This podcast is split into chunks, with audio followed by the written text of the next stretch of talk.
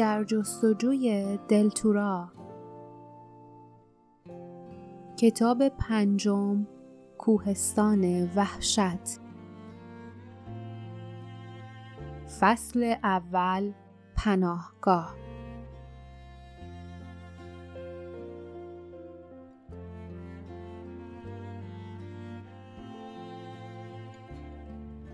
هوا خوب و صاف اما کمی سرد بود. برای راه رفتن هوایی عالی بود اما وقتی آدم تشنه و خسته است و می ترسد هیچ چیز خوشایند نیست.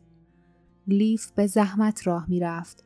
سرش خم بود و بدنش درد می کرد و حضور باردا و جاسمین را که در کنارش راه می رفتند به طور مبهمی حس می کرد. بطری های آبشان تقریبا خالی شده بود از وقتی شنهای روان را پشت سر گذاشته بودند هر روز فقط چند جرعه آب نوشیده بودند. اما ییلاقات مسطح و قهوه‌ای رنگ همچنان دور از دسترس آنها بود. هیچ اثری از رودخانه و نهر به چشم نمی‌خورد و نور نارنجی رنگ غروب خورشید آسمان عظیم و بیابر را فرا گرفته بود. لیف با سری خمیده راه می‌رفت تا چشمش به افق نیفتد. کوهستان وحشت همچنان در دور دست ها بود. هفته ها طول می کشید تا به آنجا برسند. لیف اندیشید البته اگه تا اون موقع از تشنگی نمیریم. اما حتی فکر آن او را وحشت زده می کرد. آگاهی از این موضوع که برداشتن هر قدم او را به مرزهای سرزمین سایه ها نزدیکتر می کرد برایش وحشتناک بود. شانش فرو افتاد. با تعجب به پسر شر و شوری فکر کرد که به خاطر ماجراجویی شهر دل را ترک کرده بود. آن پسر حالا بزرگ شده بود و آن زمان به نظرش خیلی دور می آمد. با این حال مدت درازی نگذشته بود فقط چند ماه و در این مدت چیزهای زیادی به دست آمده بود. حالا روی کمربند دلتورا که زیر پیراهن لیف پنهان بود چهار گوهر می درخشید. فقط سه گوهر دیگر را باید پیدا می کردند. لیف می دانست که بهتر است که مانند جاسمین خوشحال، امیدوار و سرشار از احساس پیروزی باشد اما در عوض با ناامیدی و اندوه مبارزه می کرد.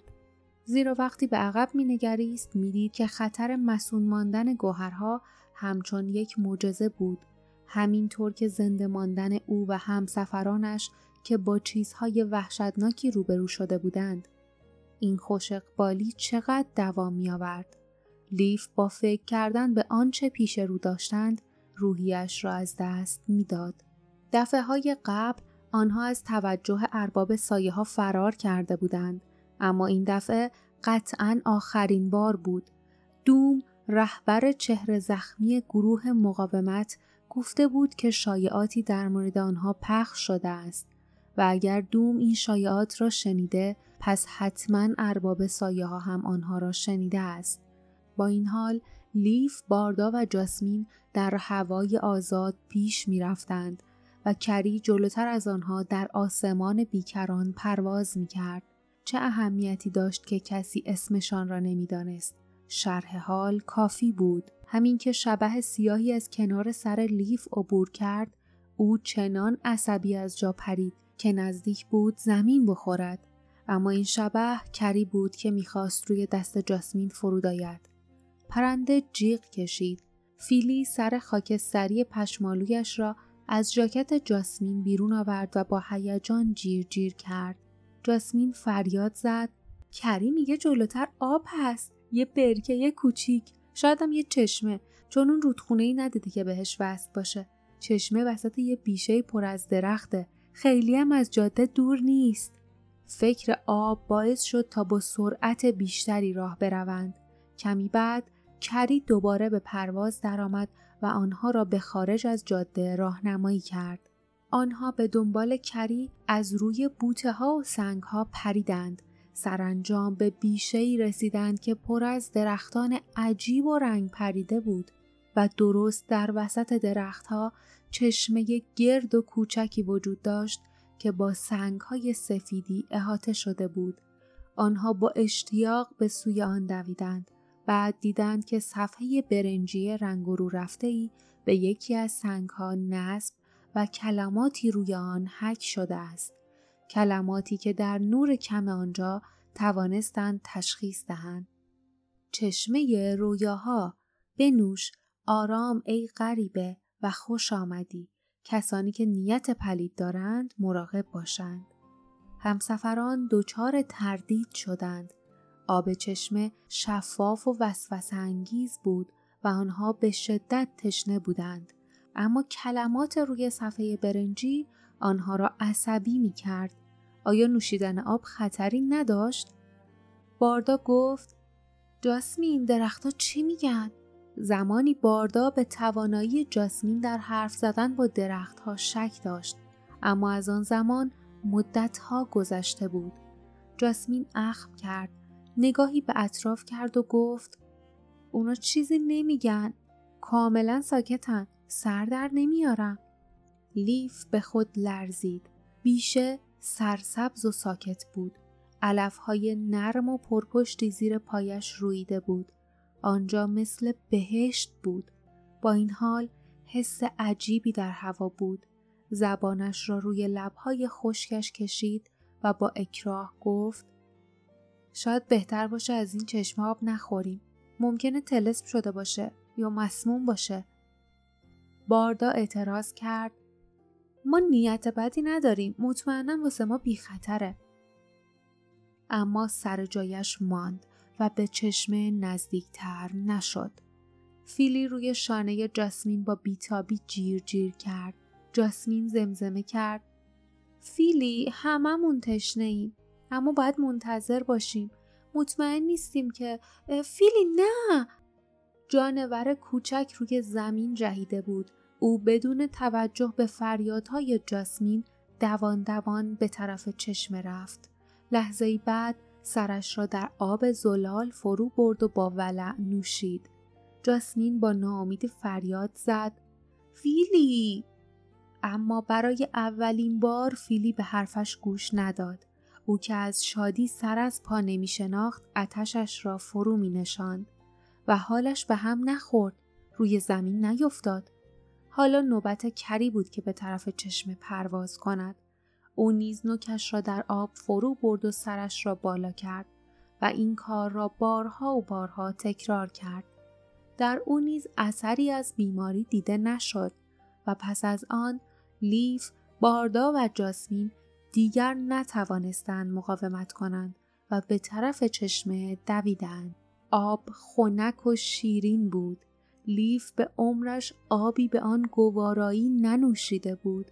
در خانهش در شهر دل آب به همین خونکی بود اما همیشه مزه تلمبه فلزی می‌داد. وقتی سرانجام تا جایی که می توانستند نوشیدند بطری های آبشان را نیز پر کردند تا اگر در شب مجبور به فرار استراری شدند بی آب نمانند. بیشه به نظر بی خطر می آمد. اما آنها آموخته بودند که عاقلانه نیست به ظاهر اعتماد کنند. آنها روی علفها نشستند و همین که ماه و ستارگان در آسمان پدیدار شدند مشغول خوردن شدند. هوا سرد بود اما آنها تصمیم گرفته بودند آتش روشن نکنند. حتی یک شعله کوچک همچون مشعلی حضورشان را اعلام می کرد.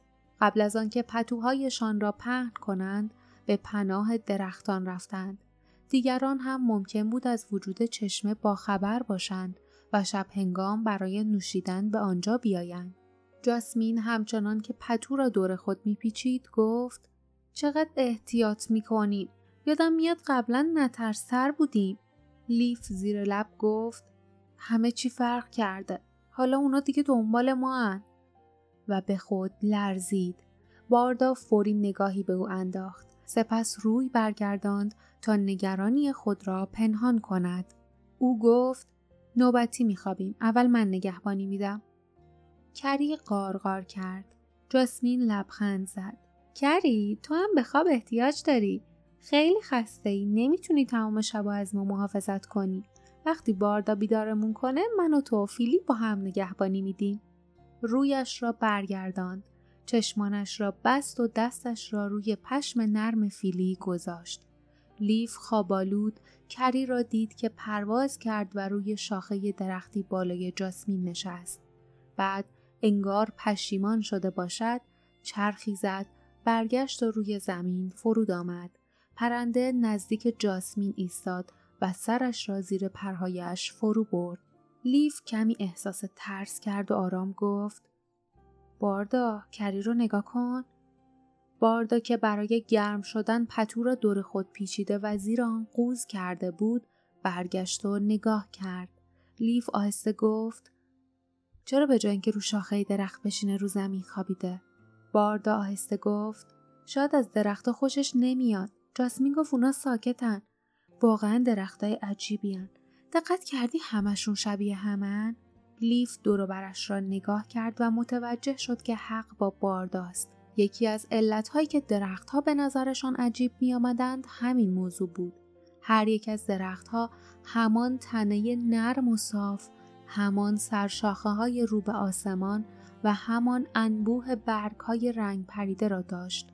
پشت لیف لرزید. باردا بعد از لحظه قرقر کرد. لیف تو رو خدا انقدر نگران نباش.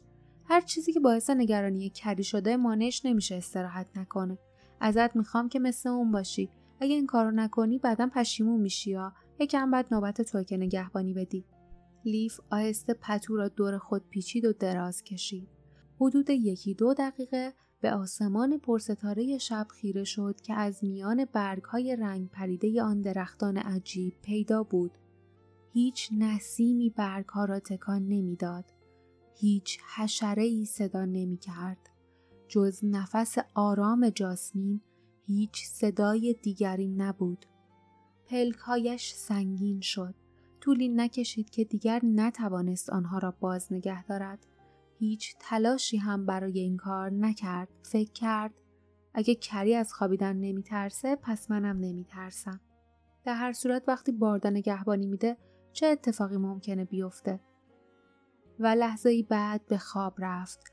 اون ندید که سر باردا آرام روی سینهش افتاد و صدای خورخور آرام باردا را نشنید و صدای قدم های آهسته ساکنان بیشه را که از کنارشان گذشتند و آرام به طرف چشمه رویاها رفتند را نیز حس نکرد.